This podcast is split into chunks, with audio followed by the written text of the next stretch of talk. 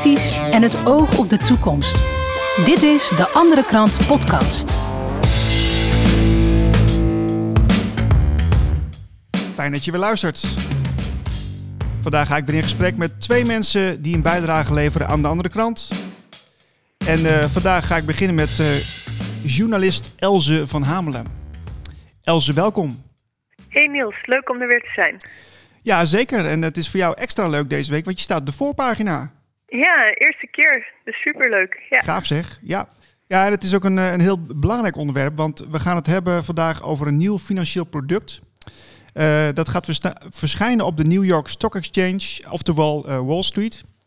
En uh, het heet Natural Asset Company, hè? Ja, dat klopt. Kun je, kun je ons bijpraten wat het eigenlijk inhoudt? Um, ja, het is eigenlijk een manier om ecosystem services, dus ecosysteemdiensten, uh, om te zetten in een financieel product. Dus laat me dat uitleggen. Ja, heel graag. um, kijk, stel een overheid bezit veel land, maar kan ook een private eigenaar zijn. En dat land dat slaat CO2 op, dat zorgt voor schoon water, um, er groeit misschien hout, uh, er is bestuiving van insecten. Dat worden allemaal ecosysteemdiensten genoemd. En daarvan zeggen ze van ja, normaal gesproken uh, is er veel milieuvernietiging omdat er eigenlijk geen economische waarde aan die diensten zit. En wat ze dus hebben gedaan, is daar eerst een economische waarde aan toekennen. En dan zeggen van dat die, uh, die diensten kun je vervolgens omzetten in een natural asset company. Mm. Dus dan kun je omzetten eigenlijk ja, in een soort bedrijfje wat een financieel product is. Oké, okay. en doordat je dat een dan... beetje fictief eigenlijk. Ja, is het ergens ook. Een ander voorbeeld waardoor het misschien duidelijker wordt is toen we de, uh, toen we de grote economische crash hadden in 2008. Wat er gebeurde was dat er veel gespeculeerd was, werd met de hypotheken op huizen. Dus je hebt aan de ene kant heb je gewoon een tastbaar materieel product, een huis. Mm -hmm. En aan de andere kant heb je een hypotheek, een financiële claim daarop. En met die financiële claims, daar hebben ze dan hele complexe producten van gemaakt, waarmee er wordt gehandeld of gespeculeerd op Wall Street. En die claims gingen maar eindeloos door en op een gegeven moment is dat geklapt. En wat je nu dus eigenlijk doet, is dat je. Um, je hebt gewoon land en die produceert wat het produceert. Gewoon natuurlijke processen. Dat doet het nou ja, langer dan wij bestaan. En uh, uh, dat wordt gewoon omgezet in een financieel product. Of gewoon, maar dat wordt omgezet in een financieel product, waardoor dat vervolgens op Wall Street verhandeld kan worden. Um, en wat ik denk wat hierbij echt een addertje onder het gras is, is dat als de, een overheid opeens een hele grote lab uh, land verkoopt aan Goldman Sachs of BlackRock, dan um, zal er heel veel protest zijn. Maar op het moment dat ze zeggen, ja, we hebben eigenlijk niet genoeg geld voor natuurbescherming en uh, we gaan een natural asset company opzetten om, om, om investeringen aan te trekken, dan wordt dat gewoon als hartstikke geweldig gezien. Maar wat er gebeurt is dat vervolgens er allerlei financiële claims op jouw land liggen, waardoor officieel misschien dat land nog wel een eigendom is, maar in de praktijk je daar nog bijzonder weinig over te zeggen hebt wat er gebeurt of op welke manier, omdat dat allemaal in die Natural Asset Company is vastgelegd. Ja, ja, ja, ja. Ja, ik heb ook dat artikel gelezen van Whitney Webb. Um, mm -hmm. Het viel me op dat het woord sustainable, hè, duurzaam, dat kwam daar heel veel in terug. Ja. Uh, dat past natuurlijk wel prima in het plaatje van de SDG-doelen van de VN. Nou, dat is mm -hmm. wat, natuurlijk wel slim, uh, slim bedacht, hè? Uh, ja, want kijk, de, de argumenten die ze voorgeven is bijvoorbeeld dat er een plek is met een bedrijf met hele intensieve industriële landbouw. En die wil eigenlijk wel omzetten, maar hebben ze het geld niet voor. Dan kunnen ze hun, hun uh, grondgebied in een natural asset company omzetten en daar trekken ze dan investering mee aan. En op die manier kunnen ze misschien naar meer kleinschalige herstellende landbouw. Dus wat ze beloven klinkt um, heel geweldig. Maar als je kijkt naar de partijen die daarachter zitten, uh, dat is onder andere de Rockefeller Foundation en de Inter-American Development Bank. Uh, vooral die ontwikkelingsbank, die uh, in, in Zuid-Amerikaanse landen zorgen ze voor implementatie van neoliberaal beleid, waardoor landen in schulderslavernij uh, komen. Dus dit is niet direct een partij waarvan je denkt van, oh, die heeft het, het beste met de mensen of de natuur voor. En als je dan kijkt naar duurzame doelen, dan heb je um, recent, even kijken, ik had het nog opgeschreven, de Conventie for Biological Diversity. En die hebben gezegd van uh, we eigenlijk zo 30% van het land en water wereldwijd teruggegeven moeten worden van de natuur. Van de mens is schadelijk van de natuur en die wordt dan van, um, van het land verwijderd. Um, en dat noemen ze dan beschermde gebieden. Maar wat er dan gebeurt is dat er gewoon inheemse volken die daar al generaties in evenwicht met de natuur leven, dat die van het land verwijderd worden en daar niet meer gewoon uh, kunnen jagen, um, weet ik veel, kleinschalig verbouwen, um, geen toegang tot het water.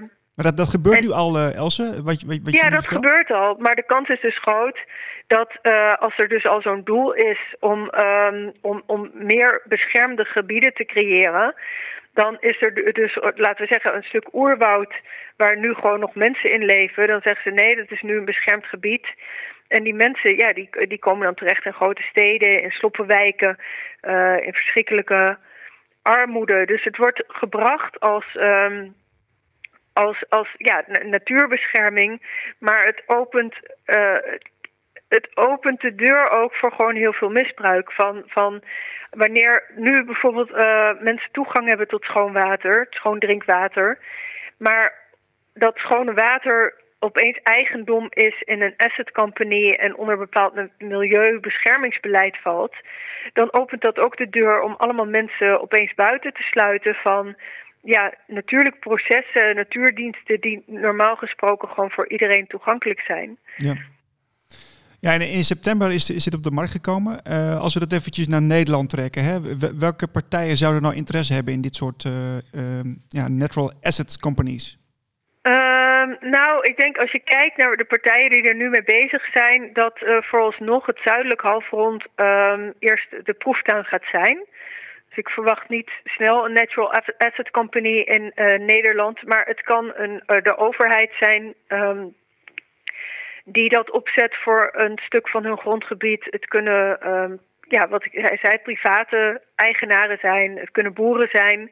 Um, ja, het ligt eraan of die partij zo'n natural asset company wil opzetten en wil gaan verhandelen. Maar als dat zou gebeuren, dan, um, dan gebeurt dat onder het mom van natuurbescherming.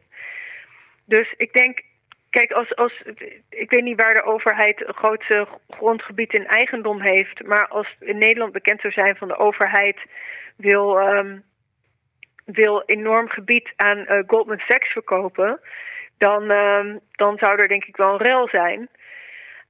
Alleen als ze zeggen van, nou, we hebben eigenlijk niet genoeg inkomsten voor de waterwingebieden. Uh, we gaan er Natural Asset Company voor opzetten. De, de, meeste mensen zullen waarschijnlijk dan wel niet eens weten wat het is. Nee. Maar uh, we gaan nu hiermee de natuur beschermen. Um, ja, eigenlijk de regie over wat er gebeurt met zo'n gebied lever je dan uit aan, de, ja, aan Wall Street. Ja, maar dus, jij legt het nu anders uit dan, eh, dan uh, ja, dit, dit vul ik misschien een beetje in, maar uh, dit is, ik vind het best alarmerend, maar uh, ik ben heel benieuwd hoe dit zo meteen wordt uitgelegd als, uh, ja, als het wat, wat meer um, in het nieuws komt, zeg maar. Uh, natuurbescherming. En, en ik denk ook weer, zo, denk terug aan die hypotheekfraude, is van je zet iets om in een complex financieel product wat heel veel mensen niet begrijpen.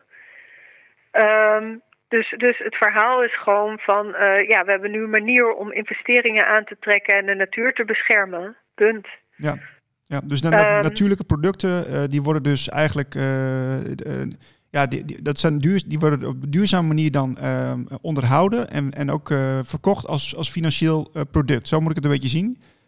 en, dus, en dan wordt er eigenlijk een soort monopoliepositie gecreëerd voor mensen die dat kunnen kopen. Um, nou ja, weet je, op Wall Street hebben een aantal partijen van die institutionele uh, investors hebben al een monopoliepositie. Dus op het moment dat ze hierin gaan uh, investeren, dan ja, worden hun claims op het land. Ik denk wel dat dat een monopolistische positie zal zijn, inderdaad. Kijk, je mag daar ook, je mag ook als individu, als je wat geld over hebt en je wil daar investeren, kan dat ook, uh, kan jij dat ook doen. Um, maar ik denk dat de privé-investeringen niet uh, dominant zullen zijn. Nee, nee. Oké. Heb je, eh, nou, eh, leuk nieuws weer, Else. Dus ja, ik hoop dat je. ja, ik denk ook dat je het misschien wel in een bredere context kan zien. Kijk, we zitten hier eigenlijk op een soort punt waar we eerder eind 19e eeuw zaten. Waarin qua inkomensongelijkheid er gewoon echt helemaal geen balans meer is. Maar er eigenlijk van de lage en middenklasse uh, door geen. Die, die afzetmarkt niet meer groeit. Omdat iedereen tot over zijn oren in de schulden zit. En um, om de economie te laten doorgaan, zijn er nieuwe markten nodig. En die kun je niet zomaar creëren binnen de reële economie, want die is aan grenzen onderhevig. Dus wat doe je? Je gaat een, een fictie opzetten. Wat dus eerst dus met die. Je, je hebt die reële economie als basis nodig, dus je hebt dat huis nodig. Maar daarna creëer je allerlei soorten claims van, van, van in die hypotheken. En uh, nou ja, dat is uh, ingestort of dat gaat niet zo goed. En wat je nu dus ziet is dus met die Natural Asset Company, je hebt iets wat gewoon natuurlijk grondgebied is, dat is er altijd al. En dat ga je omzetten in een, in een digitaal financieel product, maar wat eigenlijk ook een soort fictie is. Want het is misschien wel handig om erbij te noemen. Hun, uh, hun inschatting is dat de asset value is 4000 trillion dollar. Wauw. Dus dat is een, uh, um, het, het is een 4 met 15 nullen. Dus, dus dat is gewoon eventjes zo poef uit de lucht getoverd van, van ja, we hebben eigenlijk een afzetmarkt nodig die er niet is. Ja. Um, en opeens is, is de hele natuur in een, uh, in een nieuw product omgezet. En uh, nou ja, hier, hier heb je ja, als bij toverslag een nieuwe afzetmarkt. Ja. Ja, maar moet, het doet me ook een beetje denken aan het idee. We, zometeen hebben we ook een, een fictieve idee. Hè, we, uh, dat, dat is er eigenlijk al.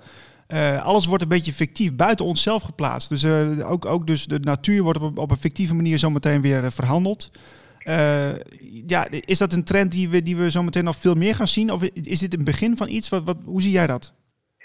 Um, ik denk dat het een trend is die heel erg hoort bij wat, wat, we, wat we technocratie of transhumanisme noemen. Zeg maar, als je daar de, de een soort verkennende papers over leest, dan zie je eigenlijk dat, je, hebt de echte werkelijkheid en ze proberen daar een soort digitale parallel voor op te zetten. Dat wordt ook wel eens de metaverse genoemd. Mm -hmm. Of ze hebben het over digital twins. Oh ja. Van je hebt je echte zelf en, uh, ja, en je creëert een soort digitale parallele werkelijkheid.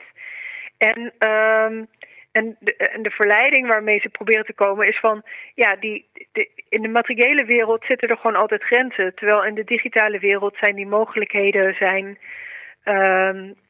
zijn eindeloos. Uh, maar ja, wel wat je zegt, het is ergens gewoon een fictie. Um, maar er worden wel, ja, dus het ene is van je hebt iets echt, je zet het om in een soort digitale versie. En dan als Wall Street erbij komt, dan zet je daar ook nog een financiële claim of je zet het om in een financieel product. Uh, maar het gaat best ver, want uh, dit gebeurt. Dit, de Natural Asset Company is op het gebied van de natuur. Maar uh, iets vergelijkbaars, daar kunnen we misschien een andere keer wel over hebben, gebeurt ook met Human Impact Bonds. Um, social, social Impact Bonds heet het. Ja, ja interessant onderwerp. Daar heb je me gisteren ook over bijgepraat, inderdaad. je staat op de voorpagina, maar je staat ook op pagina 10. Um, en dat, dat, is, dat is ook een uitgebreid interview wat ik hier voor me heb. Um, waar je nog even de verdieping in, in gaat. Um, nou, ik, ik, denk dat de mensen wel uh, uh, geïnteresseerd zullen zijn in dit onderwerp, want het is, uh, het is iets wat de wereld ja, letterlijk en figuurlijk gaat veranderen. Um, dus ik zou zeggen, mensen lees de krant en Else, dank voor je tijd. Graag gedaan, Niels. Fijne dag nog. Merk je ook dat veel mensen niet goed op de hoogte zijn? Lees dan eens mijn krant, De Andere Krant. Ik ga door met uh, Ad Nuis. Welkom Ad. Ja, leuk. Leuk om hier te zijn. Ad, je bent uh, de huisfotograaf van de Andere Krant.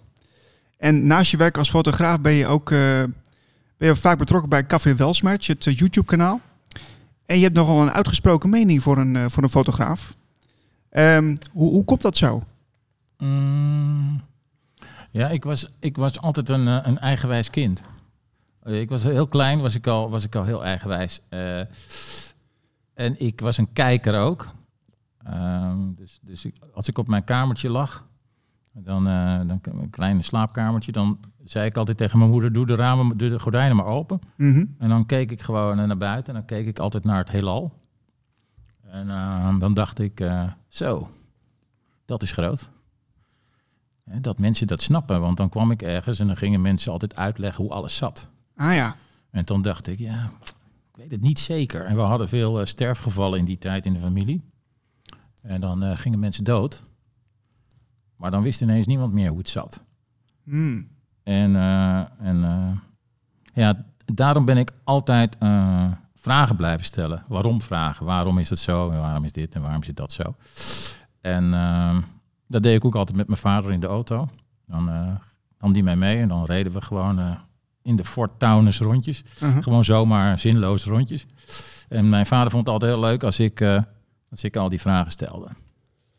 En zo is het een beetje gekomen. Dus ik, ik ben gewoon van nature eigenwijs. Bent nieuwsgierig en eigenwijs. Ja, eigenwijs. Ja, nieuwsgierig ook wel, maar vooral eigenwijs. Dus ik, ik laat me niet zo snel iets wijs maken, zullen we maar zeggen. Dat is het eigenlijk. En ja, dat speelt nu natuurlijk ook. Ja, want je, je hebt best wel wat, eh, eh, wat werkgevers gehad. Eh, Panorama, Volkskrant, Parool, eh, VPRO, Vrij Nederland. En dan nu de andere krant. Mhm. Nou, verrassende move. Nou, nee hoor, helemaal niet. Want voor al die kranten en al die tijdschriften en al die media zit er een, zit er een rode lijn in. En die rode lijn is, ik fotografeer altijd de kleinheid van het bestaan. Dus het gaat altijd over kleine mensen wat ik doe. En, eh, en daar is later, maar dat heeft dan minder met fotografie te maken, is daar de grote mensenwereld bijgekomen toen ik 50 werd in 2008. Toen dacht ik van, moet ik niet eens de grote mensenwereld ingaan? En toen ben ik mij vooral gaan verdiepen in de wereld van de grote geopolitiek en dan vooral de olie- en gas eh, dingen. Daar, daar weet ik wel veel van. Dus het is de, grote mensenwereld eh, middels de grote geopolitiek in contrast met eh, het dagelijkse kleine leven. Dat is, wat ik, dat is eigenlijk het thema in mijn hele werk. En dat is nu bij de andere krant niet anders. Ja. En hoe, eh, hoe verwerk je dat dan in de andere krant? Want eh, het is een nieuwe krant. Eh, is, is, dat, is dat goed te doen? Zeker. Het is. eh, ehm, nou ja, die andere krant is natuurlijk een, een, een tegengeluid tegen de, tegen de media die nu, die, nu, die, die nu eigenlijk de kant kiezen van, het, van de macht of van het, van het kapitaal of van het geld. Of hoe, hoe je dat dan ook precies wil omschrijven. Ja. Ehm, nou ja, daar heb ik natuurlijk vanaf het begin af aan gelijk vragen bij gehad. Weet je? Ehm, ja, met dat virus, of met dat, met dat, toen dat ons, over ons uitgestort werd, dan moet je natuurlijk altijd afvragen, eh, de waarom-vraag stellen. Eh, eh, hoe- gevaarlijk is het? Wie wil jou dit verkopen? Wat is zijn belang? Is het ook in jouw belang? Wat wordt er nu verkocht? Weet je? En, en dat moet je je telkens blijven afvragen. En toen die krant dus ging verschijnen, toen voelde ik, dacht ik, ja, daar moet ik bij zijn. En wat is dan weer mijn bijdrage aan die krant? Nou, ja, dat wordt gewoon weer de kleinheid van het bestaan. En wat is dat dan? Nou, dat zijn de mensen die net als ik eh, de waarom-vraag stellen. Ja, dus die, die breng je dan ook in beeld, zeg maar. Omdat je dat, Ja. eh, ja. Ja, die, nou ja, ik breng ze niet in beeld. Dat doet inmiddels Tobias Asser. Oké. Hij is de fotograaf geworden. is een eh, jonge fotograaf, net 30. Eh, hij heeft een camera uit de jaren 40, 50 van de vorige eeuw. En daarmee portretteert hij de mensen. En ik stel ze een vraag. Ik, ik, ik interview ze eigenlijk. Ik ben interviewer geworden eigenlijk. Ja, ja, ja. En een schrijver. En eh, eh, wat maakt de andere krant nou jouw krant? Kun je, kun je dat dus uitleggen? Nou, het is zeker niet mijn krant in zijn... Ik bedoel, zo ben ik nooit geweest. Vrij Nederland is ook nooit mijn Vrij Nederland geweest. De Volkskrant is ook nooit mijn Volkskrant geweest. Ik, eh, ik, ik vind het een heel, heel sympathiek initiatief. Ik vind het een geweldig initiatief. Eh, en daar werk ik heel graag aan mee. Maar het is niet mijn krant. Het wil niet zeggen dat ik af en toe eens denk... Nou, eh, weet je, dat, dat had ik bij de Volkskrant ook niet. Nee. Ik blijf altijd Ja. autonoom. Ja. Ja. Dat is gewoon mijn, mijn kracht. Ik ben gewoon een, ja, een onafhankelijk denker, weet ik het. Zien, zien, zien we dat ook terug in de, in de, foto, de foto's die jij maakt? Hoe bedoel je? nou, dat je zo autonoom bent en, en zo naar de wereld kijkt? Ja, ik heb nooit, ik, ik werk eigenlijk nooit in opdracht. Betekent gewoon, eh, ik bedenk iets en eh, dat past bij een medium en dat verkoop ik. En, eh, en, en, en dat heb ik bij Vrij Nederland gedaan, dat deed ik bij de Volkskrant. Ik, ik bedacht gewoon mijn eigen series en mijn eigen dingen. Maar dat, dat kon ook altijd dus. Kan altijd, kan nog steeds. En dat kan hier ook, want hier heb ik de rechte rug bedacht. De rechterrug. De rechte rug, ja, dat zijn mensen die hun rug recht houden. Ja. Die eh, linksaf gaan als iedereen rechtsaf gaan. Ja. Die zelfstandig denken, die, die, zich, eh, die, die niet op hun rug gaan liggen voor de macht. Oh, oh, help me Hugo, help me. Nee, die gewoon zelf nadenken. Weet je. En, die, en die denken, ja, is, hoe gevaarlijk is dit allemaal? En die kunnen dat zelf inschatten. En die ook naar achterliggende motieven gaan kijken. Hè. Financiële motieven, geopolitieke motieven. Ja. Ja, dat zijn hele interessante mensen. Dus, dus eh, die, die, ben ik, die ga ik fotograferen. En interviewen. En dan rijden wij in ons busje. We hebben allebei een busje. Maar meestal gaan we samen in het busje. Er zit een mobiele studio in het busje. Nou, die bouwen we op. Oh, gaaf. Ja, en dan gaan die mensen gaan daarvoor staan. Het is een beetje in de traditie van Richard Avedon. Dat is een fotograaf uit die... Die heeft in de jaren tachtig heeft hij eh, mensen in de Midwest in Amerika geportretteerd. En wij gaan eigenlijk in zijn, in zijn voetsporen. Tenminste fotografisch in zijn voetsporen. En wat we dan toevoegen is dus eh, dat interview en die tekst. Leuk. En dat is, dat is elke week of is het eh, Elke week. elke week? Wauw. En daar gaan wij natuurlijk een boek van maken, een tentoonstelling. En eh, wij gaan de wappies tussen aanhalingstekens, wat natuurlijk een belachelijk woord is. Maar vooruit, die gaan wij een gezicht geven. En dan zijn ze niet meer te framen. Want dan blijken het hele intelligente, slimme mensen te zijn. En dat is lastig om te framen. Hè, je kunt de gekkies wel en dan zet je een camera op op een of ander iemand. Weet je, ik weet precies hoe die media werkt. Ho, ho, ho. Dan hebben we één iemand die zegt iets geks. Nou, dat is, dat is de beweging. Nee, de beweging is heel breed, is heel groot. En dat is heel interessant als je die gewoon documenteert. Dat is geschiedschrijving. En daar ben ik mee bezig natuurlijk. Het is gewoon geschiedschrijving. Zijn, eh, zijn de wappies eh, in jouw ervaring, hè, om het maar even zo te noemen, zijn het vaak intelligente mensen? Ja hoor. Het zijn in ieder geval mensen die de waarom-vraag stellen. Mensen die ook naar het heelal gekeken hebben en dachten van zo, dat is groot. Ja. En die niet bang zijn ook. Het zijn, mensen, het zijn vooral geen bange mensen. En, eh, en die zich niet alles wijs laten maken. En die zelf op onderzoek uitgaan. en die zitten in alle kringen. Het gaat door alle lagen heen. Van, eh, van, eh, van zwart tot wit, van rijk tot arm, van hoog tot laag, van tandarts tot, tot straatveger. Het gaat, het gaat overal doorheen. En dat is heel mooi. daarom is die beweging zo goed en daarom ben ik hem gaan fotograferen. En, ja, het is gewoon... Hè, dat moet binnenkort natuurlijk gewoon in het, eh, in het Stedelijk Museum hangen. Ja, dat zou leuk zijn inderdaad. Nou, dat meen Ja. ik echt, ja, Ja, tuurlijk. ja. Het is gewoon geschiedschrijving. En, en dan mag ik er zelf waarschijnlijk niet in. Hè, want dan, eh, ik ben natuurlijk niet gevaccineerd. Want die flauwekul doe ik niet mee. We zijn, we zijn nu inmiddels een maandje bezig, eh Mhm. Ad. Wanneer is de, de andere krant voor jou geslaagd? Hè, je, Nou, dat is die nu al. dat is er nu al. Tuurlijk. Dat wordt alleen dat is wel beter. snel hoor. Nee, nee, het wordt alleen maar beter. Dat wordt alleen maar beter. Dat is een tijdskwestie. Er komen daar ook andere mensen bij. Er komen betere mensen bij. Eh, dat gaat groeien. Dat is een, het is organisch. Het is organisch. Het is niet meer te stoppen, deze beweging. Dat denken mensen, maar het is niet te stoppen. Oh, is het zo? Denken mensen dat? Ja hoor, nog steeds zijn er mensen die denken, oh, het is weer... Hè, die, eh, die, die kleine groepen, die, die sluiten we wel even uit. Ja, ja. Maar dat gaat niet gebeuren. Oh, waarom niet dan? Nou, omdat, omdat die mensen wakker worden. Er worden steeds meer mensen gaan doorkrijgen dat er iets meer aan de hand is dan alleen maar een virusje. En dat gaan steeds meer, dat voel je op straat, voel je overal. En, en dat is natuurlijk, en daar lift deze krant natuurlijk op mee. Ja. Waar, waar, waar merk je dat dan aan, dat, dat die eh, kentering gaande is? Nou, ik sprak van de week, was ik, eh, hadden we ons tentje uitgeslagen in, eh, op, op, hoe heet het, opgezet in Hilversum. Sprak ik een hele interessante jongen. En die liep met een bord om zijn nek. En er stond op, daar ging die elke week, noteerde die daar het aantal COVID-doden, slachtoffers. Ja. Die, die, of van de officiële cijfers, hè, dus niet die die zelf nee. verzon, maar gewoon Ja. van het LAREP en van de dingen. Nou, dat stijgt natuurlijk iedere week. En eh, hij vertelde dat hij in het begin, hè, vorig jaar toen hij daarmee stond, werd hij gewoon eh, bijna van de weg afgereden hè, met zijn bord. En nu eh klaksoneren mensen, toeteren, steken duimpjes op. Zo'n verhaal van zo iemand uit de praktijk. Hè, maar ik ben natuurlijk ook straatprofessor, ik loop heel veel op straat. Maar daar voel je gewoon dat dat verandert. En dat mensen vanuit die angst nu gewoon beter gaan kijken. En er komt meer. Er komt ook een nieuwe media. Ja. Maar ja, voor hetzelfde geld wordt die dadelijk opgekocht door... eh, wordt deze krant opgekocht door eh, Bill Gates. Ja, nou ja, wat, dan- wat, wordt er niet opgekocht door Bill Gates? Precies, Ik wil zeggen, eh, precies. we hebben even de- deze week in deze editie ook een hele interessante informatie daarover. Tenminste, niet per se over Oh, Bill zeker. Gates, maar wel Oh, ja. over eh, wat erop lijkt. Maak, Eh, ik maak een grapje natuurlijk, maar Oh, is het een grapje? Nou ja, je- ik bedoel maar eigenlijk dat grote kapitaal. Dat grote kapitaal kan natuurlijk heel veel. eh, kijk, ze kunnen veel dingen censureren. Nou, dat wordt moeilijk. En dat wordt steeds moeilijker. Want, want er beginnen nieuwe initiatieven. Dus dat, dat zijpelt altijd weer door. Ja. Maar ze kunnen het ook opkopen.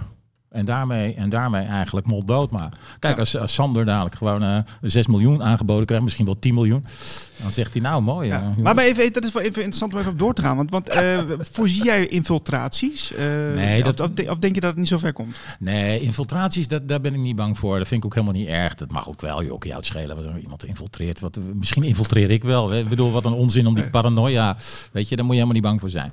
Maar ik, wat ik wel serieus zie, is dat, dat, er, geld, dat er met geld dingen, dingen opgekocht kunnen worden. Met geld dingen... Geld corrumpeert gewoon. Te veel geld en te veel macht corrumpeert gewoon altijd. Hoe, eh, hoe, zou jij, als, wij, als we de geld corrumpeert, de, de macht, hoe, hoe, hoe zou je die eh, fotograferen? Oeh, dat is moeilijk. Nee, ik denk dat dat niet kan in een foto. Is dat, is dat eh, Ja, daarom ben ik ook gaan schrijven natuurlijk. ja, ja. Maar ja, goed, een goede foto van, eh, ja, we hebben het net over Bill Gates gehad, of, of iemand die, of is dat, is dat Nee. voor, ligt dat voor de hand? Nee, dat is moeilijk. Denk dat- waarom is dat moeilijk? Ja, het is een stilstaand beeld. Dat, dat, je moet ook je beperkingen kennen. Hè? Als, eh, Ja. als- ja, ik ben geen fotograaf. Als, als beeldprofessor moet je ook je, je beperkingen kennen. En, ja, eh, ja, ja. Kijk, een combinatie van beelden kan wel iets vertellen. Maar dan maak je een boek bijvoorbeeld. Hè, dus, dus, dus wat ik eigenlijk nu ook met, eh, ja, met Vrij Nederland. Ik heb heel, heel, veel daar, heel lang daar gewoon door Nederland gefietst op mijn vouwfiets. Doe ik nu nog steeds in België. Ik ben bezig met het boek De Lage Landen. Of dat ooit gaat verschijnen, weet ik niet. Ik bedoel, geen idee. Maar dat doe ik nog steeds. Eh, en dat zijn eigenlijk een soort straatscènes, straatportretten. En daar schrijf ik bij, een beetje net als bij de andere krant, maar dan weer net iets anders. En zo'n, zo'n, zo'n reeks of zo, zeg, als, als dat 100 of 200 of 300 foto's zijn, dan vertelt het wel iets. Dan is het wel een ding. En dat, dat kan natuurlijk hier ook mee gebeuren. Kijk, als je er dadelijk 200 hebt voor die portretten, van de andere krant, hè, dus Ja. de rechte rug, heb je 200 rechte ruggen, Ja. dan is het wat. Dan wordt het een soort, soort dia-achtig, eh, dat, je, dat het een verhaal vertelt. Maar Zeg ja, maar. dan kan je het ook heel groot ergens neerhangen. Ja. En, dan, en dan, wordt het, dan wordt het echt een statement. Dan denk je, ja, wow. Ja. Zoveel mensen, zoveel rechte ruggen. Dat is heel interessant. Absoluut, Ja, absoluut. en zo zie ik dat ook. Dus ik denk nooit in één, in één zo'n beeldje. Ik denk altijd in, in de veelheid, in de, in de, in de sequence, in de, in de, in de kracht van veel meer, eh, veel meer beelden bij elkaar. Ja. Die versterken elkaar. Ja, want eh, we, we hadden het in het begin van deze podcast hadden we het over eh, fotografen. Je bent een uitgesproken eh, fotograaf. Eh, ik ken niet zoveel fotografen, maar waar, hoe komt het nou dat, dat, dat die groep dat, eh, dat een beetje achterwege laat? Heb je daar een verklaring Mm. voor? Ja, vind ik het moeilijk. Ik vind het sowieso moeilijk om, eh, om, over, om over anderen te praten. Dat vind ik eh, niet, niet omdat ik dat niet durf of zo. Maar eh, als ze er niet bij zijn, vind ik dat sowieso... ja, dat is lastig. Je hoeft er geen namen te noemen. Oh nee. nee, dan vind ik dat sowieso vervelend. Want ik kan niet over anderen spreken als ze daar niet bij zijn. Dan moeten ze, dan moeten ze een weerwoord kunnen geven. Eh, ja, ik denk dat, ze, dat, dat het gewoon gemiddelde burgers zijn. En dat ze... ja, toch meer kijkers zijn, beschouwers zijn. En niet zozeer een mening hebben of zo. Ik denk dat... Ja, veel, me- veel fotografen zeggen ook altijd... Ja, een beeld is meer dan duizend woorden. Eh, dus die vinden, die vinden mijn, mijn schrijverijen bij mijn foto's vinden ze eigenlijk eh, ja, overbodig. Oh zo, ja. Ja, dat, Ja. ja. dat mag ook. Dat mag je ook Ja. gewoon zeggen. Maar ehm, ik vind het juist niet overbodig. Ik vind het juist een enorme toevoeging. En doordat ik schrijf, ja, dan denk je ook meer. Schrijven dwingt je om, om gewoon beter over na te denken. En ik denk dat het daarin zit. Dat er niet zoveel schrijvende fotografen zijn. Maar dat weet ik niet. Ik vind het, maar het is een verklaring. Het zou een verklaring kunnen zijn. Alright. Sorry. Ad, eh, fijn dat je bij ons was. Ja, graag gedaan. En eh, ga door met je werk. We, we genieten er allemaal van. Hou gewoon door. En eh, iedereen dank voor het luisteren. Eh, abonneer je op de podcast en abonneer je ook op de krant De Andere Krant. Dankjewel voor het luisteren. Wil jij ook de andere krant bij jou thuis? Bestel hem dan op deanderekrant.nl.